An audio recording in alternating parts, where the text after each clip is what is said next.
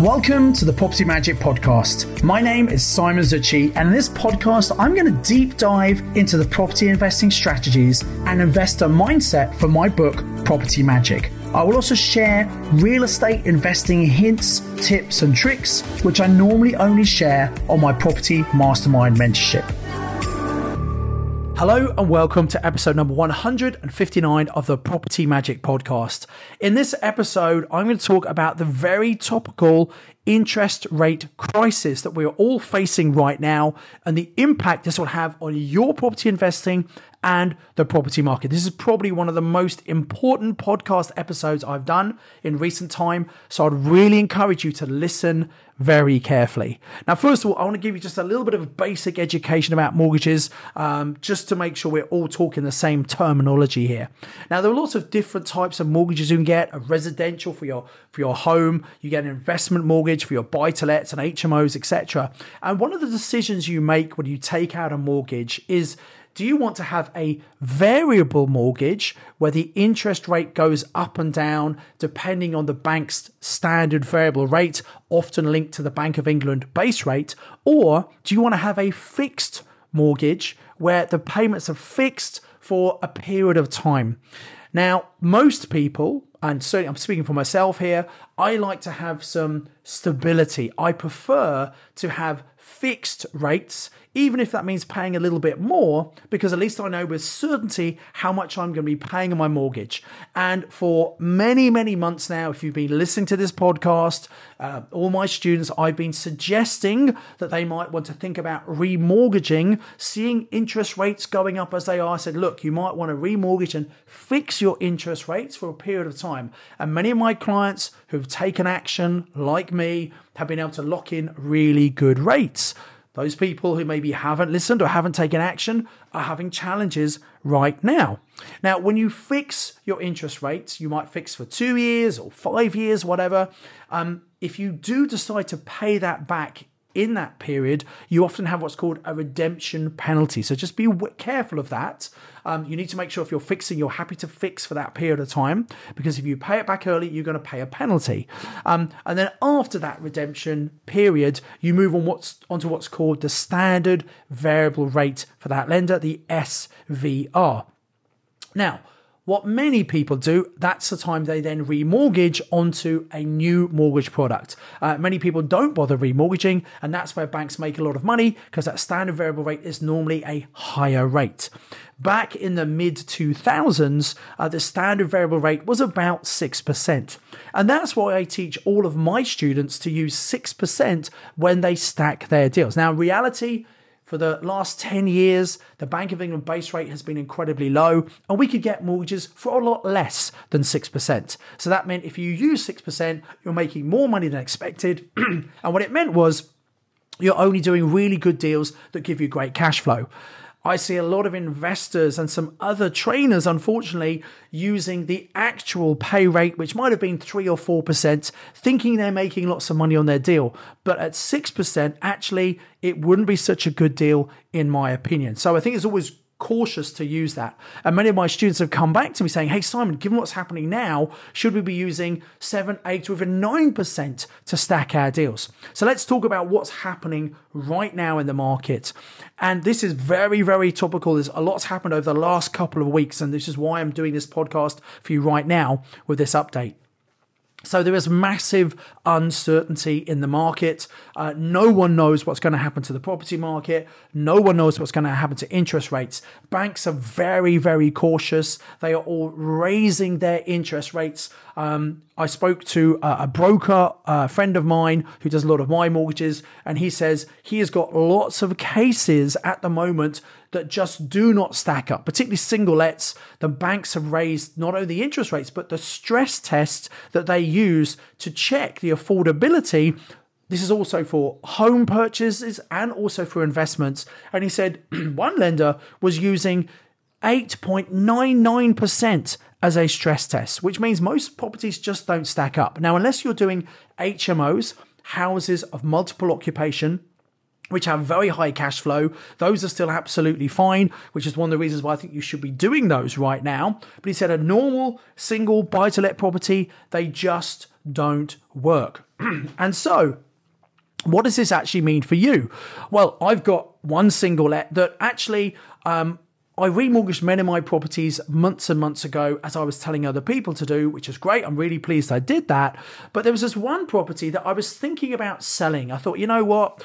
It's not got a fantastic rental. It's not done a huge amount. I'm probably going to sell this. It was one I bought up north um, for no money down. It was one of those deals that seemed like a great deal at the time. But knowing what I know now with hindsight, um, I probably wouldn't buy that property again if I had a second chance. You know, and anyone who's got a number of properties and been in property for a, a period of time, if they're honest, they'll all have some properties like that. So I was thinking about selling it. I thought, you know what? It's making money. I might as well just hold on to it. So I've just recently decided to hold on to it. And this is one of the properties my my broker, he can't he can't place it. You know, the rental income makes me cash flow now, but it's not enough based on the higher stress test. So I'm either going to have to leave it with the current lender, which I might do, or I might go back to the plan of actually selling that property. And my brokers has got lots and lots of cases like this that just don't stack up right now. One of my masterminders shared with me that she had a mortgage offer on the condition that she increased her rent by £70 per month to actually make it work. So, what does all this mean? What's going to happen to interest rates? Well, we've got this massive uncertainty still about pound sterling and also political instability. But I believe that actually, once we've got over this period, I think things are going to settle down a bit. So, actually, maybe waiting a couple of months to let things settle down might be a good idea. And I think they're probably going to settle at maybe, you know, in the next three or four years, I think we'll be to five or 6%, which are the interest rates we had before the credit crunch that happened in 2008. You know, the Bank of England, when the credit crunch came, they had to the, the government had to bail out some of the major banks so they didn't fall over and the interest rates dropped down. We've, we've all got used to this very low interest rates. Well, it's going to go back more to, I think, five or 6%.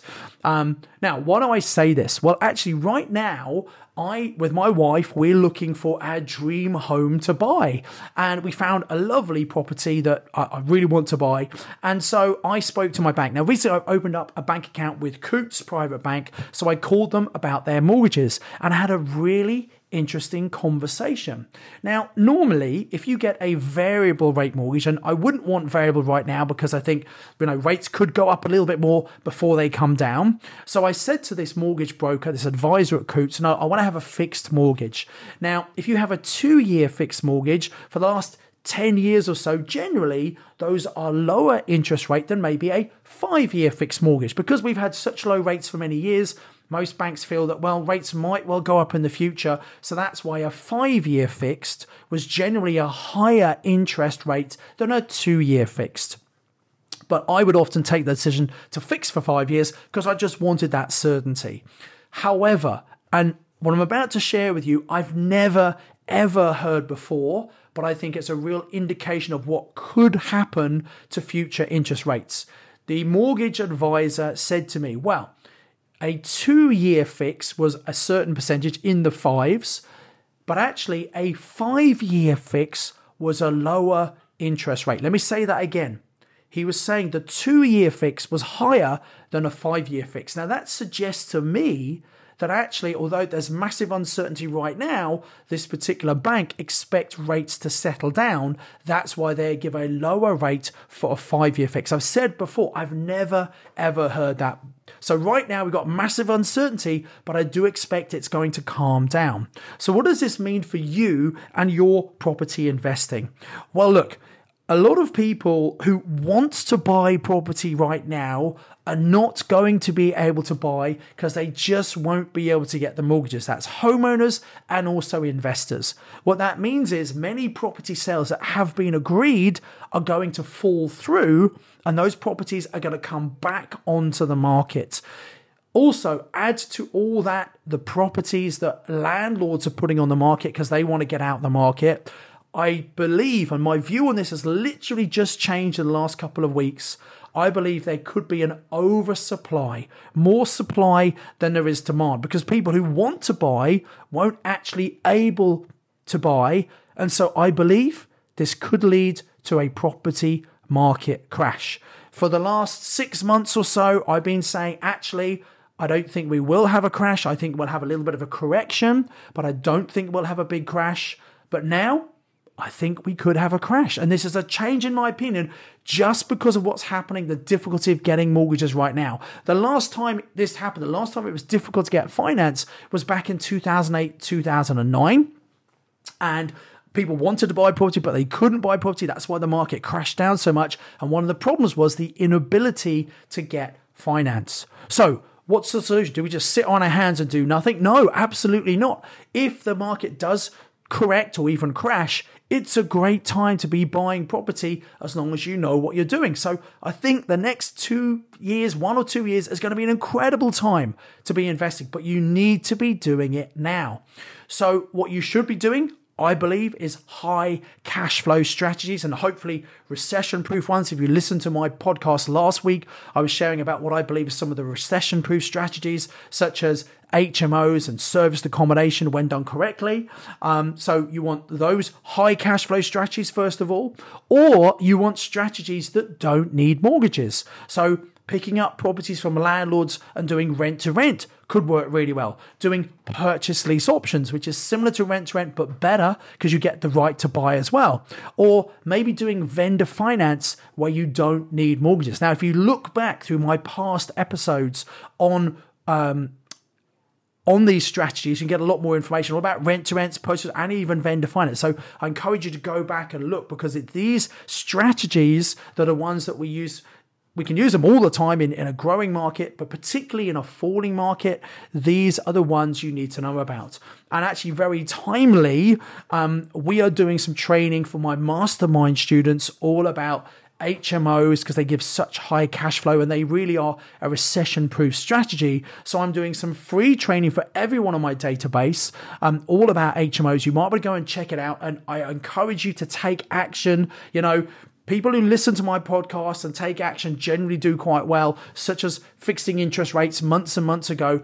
Guys, is one of those times you want to take action right now. So I encourage you to go and check out www.hmocourse.co.uk www.hmocourse.co.uk. Now, HMOs are seen as a more advanced strategy. Um, and yes, they are, but when you know what to do, actually, it's not as difficult as you might think it is. So if you are new to property, could your first property be an HMO? Yes, it could, as long as you know what you're doing. If you're already investing in property and you've got single lets, you really should be thinking about increasing the cash flow, maybe repurposing some of those to HMOs. Or if you're doing HMOs, if you're not making the kind of profit you should make, you need to come and listen to this training. So go and check out, it's free training for you, www.hmocourse.co.uk.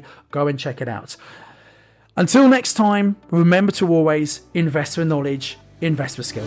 Thanks for listening to the Property Magic podcast. To get this week's show notes, please visit www.propertymagicbook.co.uk forward slash podcast. You can contact me via LinkedIn, you can follow me on social media, and I highly recommend you subscribe to my YouTube channel to watch loads of valuable property trading for free. All of the details are available in the show notes. Until next time, invest with knowledge, invest with skill.